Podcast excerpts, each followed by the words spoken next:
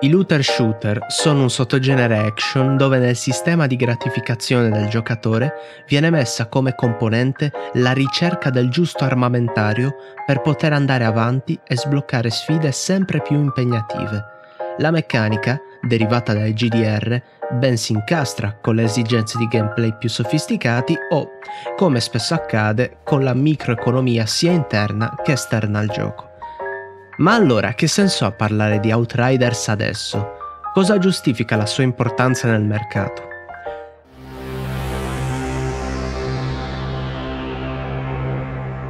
Facendovi una breve recensione e usando le mie 40 e passa ore passate nel gioco da solo, vi dico che nessun altro aggettivo è più calzante nel definirlo mediocre.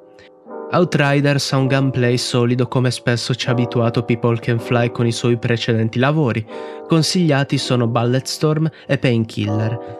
E parte del gameplay riesce nei suoi punti chiave, come il sistema di loot e le innumerevoli modifiche varianti per armi ed equipaggiamento, la meccanica Morse tua vita mea con le abilità e il suo fiore all'occhiello, e il mondo di gioco è suggestivo, che sebbene si presenti con toni cupi, andando avanti sia una transizione verso una palette colori più vibrante e colma di bagliori. Ma è proprio qui che si va a perdere quello che poteva essere un punto importante per l'acquisto i nemici e le creature in generale sono belli da vedere, ma restano anonimi messi in mezzo ad una storia banale e a tratti fastidiosa. Avrei voluto evitare di sottolineare questo punto, visto che People Can Fly non è nota nei suoi giochi per questo, ma è come se avessero messo le premesse per farci vivere un viaggio ai limiti dell'assurdo, basti vedere i frammenti di lore lasciati come collezionabili, per poi buttare tutto all'aria con il nostro protagonista che non sente minimamente il peso di quello che fa e i suoi comprimari che sembrano tutti una toppa di canovaccio delle macchiette che interpretano. In più le continue frasi fatte, una recitazione non sempre all'altezza, anche in italiano, e una regia blanda non aiutano. Ho avuto la sensazione che avessero tagliato intenzionalmente moltissime cose e lo si nota anche nel level design. Essendo già lineare di suo, ho trovato ridicolo accedere a quasi tutte le zone con degli escamotage da sesta generazione. Per farvi capire, non posso saltare di mio perché altrimenti romperei il gioco potendo andare ovunque. Lo si vede anche dal campo di battaglia, a volte mai delimitato e spesso troppo stretto per agire. Sono morto troppe volte per essere tornato un poco più indietro del dovuto, perché il gioco mi avvertiva di stare a mettere in pericolo gli NPC fondamentali quando invece stavano a 2-3 zone più indietro. La varietà degli avversari è buona, ma è la solita IA del genere da cui proviene, con le uniche eccezioni di una boss fight all'inizio ed una alla fine. Il bilanciamento delle classi non esiste, il piromante è praticamente inutile in battaglia e l'ho scoperto a mie spese, e diventa ancora più ostico il gioco con la difficoltà progressiva, che, sebbene apprezzi, oltre il normale ti richiede per forza di giocare in coop, visto che da soli avremo sempre più di tre volte i malus che dovremo ricevere.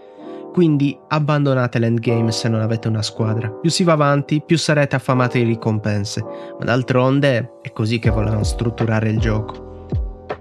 Infine, non sembra essere così curato come pubblicizzavano, graficamente parlando. La scusante dell'essere un gioco cross-gen non toglie anche su next-gen. Bug nei menu, load mal gestiti, animazioni poco convincenti nei movimenti generali e texture un po' brutte da vedere su armi e piccoli oggetti. Ma il punto focale del video arriva qui, i server.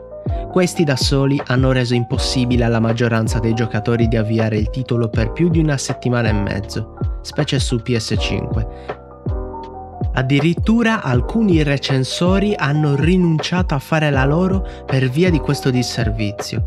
La lamentela è che essendo un gioco fatto e finito e non un game as a service, quindi senza microtransazioni o eventi stagionali, si ritiene inutile restare sempre online per continuare a giocare da soli. Secondo gli utenti si potevano dividere le attività multiplayer da quelle single player, mentre invece a detta degli stessi sviluppatori è per evitare fenomeni di cheating e garantire i progressi fatti con i propri personaggi. Caso vuole che dopo averlo affermato, un bug ha cancellato quasi tutti i salvataggi degli utenti. Ad oggi la situazione dovrebbe essersi risolta, ma sembra chiaro che anche lasciando solo una delle loro motivazioni tutto ciò non basti a giustificare l'Always Online. Dovendogli dare un voto senza contare questa problematica, un 6 non glielo toglie nessuno, ma considerando quello che dirò tra poco e il danno dato dal debutto è un 4. Quindi è ora di rispondere alle domande fatte prima. Stiamo vivendo un periodo dove giorno dopo giorno dubiteremo della nostra effettiva proprietà su qualcosa legato all'intrattenimento. Abbonamenti, season pass, game as a service, sono tutte forme di licenza basata su un prestito o sui nostri stessi account e il voler giustificare l'always online con lo facciamo per allontanare i cheater è ritenuta una debole scusa a fronte di tanti altri metodi anti-cheat presenti sul mercato e più efficaci di un DRM. Esatto, perché come ho provato a spiegare male nell'ultima puntata del mio podcast, l'avranno fatto per contrastare la pirateria su PC e per perdere meno soldi possibile. Perché proprio con Outriders? Marvel's Avengers è un titolo fallimentare e il cui destino sembra avvicinarsi a quello di Anthem invece che a quello di un Fallout 76 o The Division 2 dove almeno sono riusciti in minima parte a rimediare ai propri errori. Square Enix sembra aver capito l'andazzo futuro una volta rilasciato il gioco e preoccupandosi che il pubblico l'avesse potuto percepire come un altro cash grab all'Avengers, hanno voluto rilasciarlo prima, spiegherebbe i contenuti apparentemente tagliati o incompleti, e darlo al day one su Game Pass per liberarsene il prima possibile e farlo finire nel dimenticatoio. Perché ho detto dimenticatoio?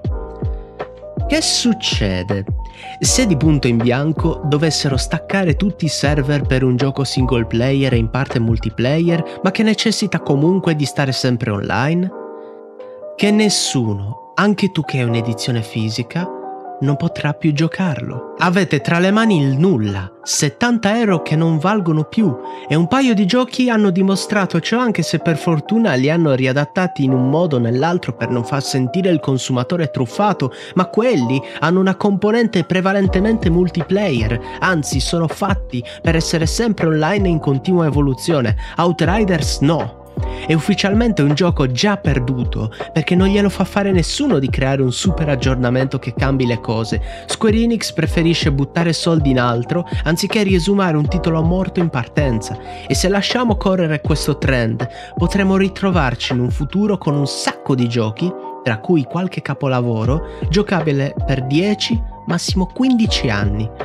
Conservare i giochi non significa farsi la propria bella collezione, possibilmente fisica, dei giochi migliori, ma per l'industria è fondamentale per ripercorrere gli errori trascorsi e dare modo al prossimo di rivedere un pezzo di storia del settore, che, come succede anche nel cinema o nella musica, saranno sempre in voga se sono titoli che hanno qualcosa da dire. Concludo dicendovi che mi riferisco ovviamente a giochi fruibili più offline che online ad esempio Quake 3 Arena è solo online, ma perderlo non farebbe tanto rumore come perdere invece Quake 2, che tiene una delle migliori campagne sparatutto mai fatte.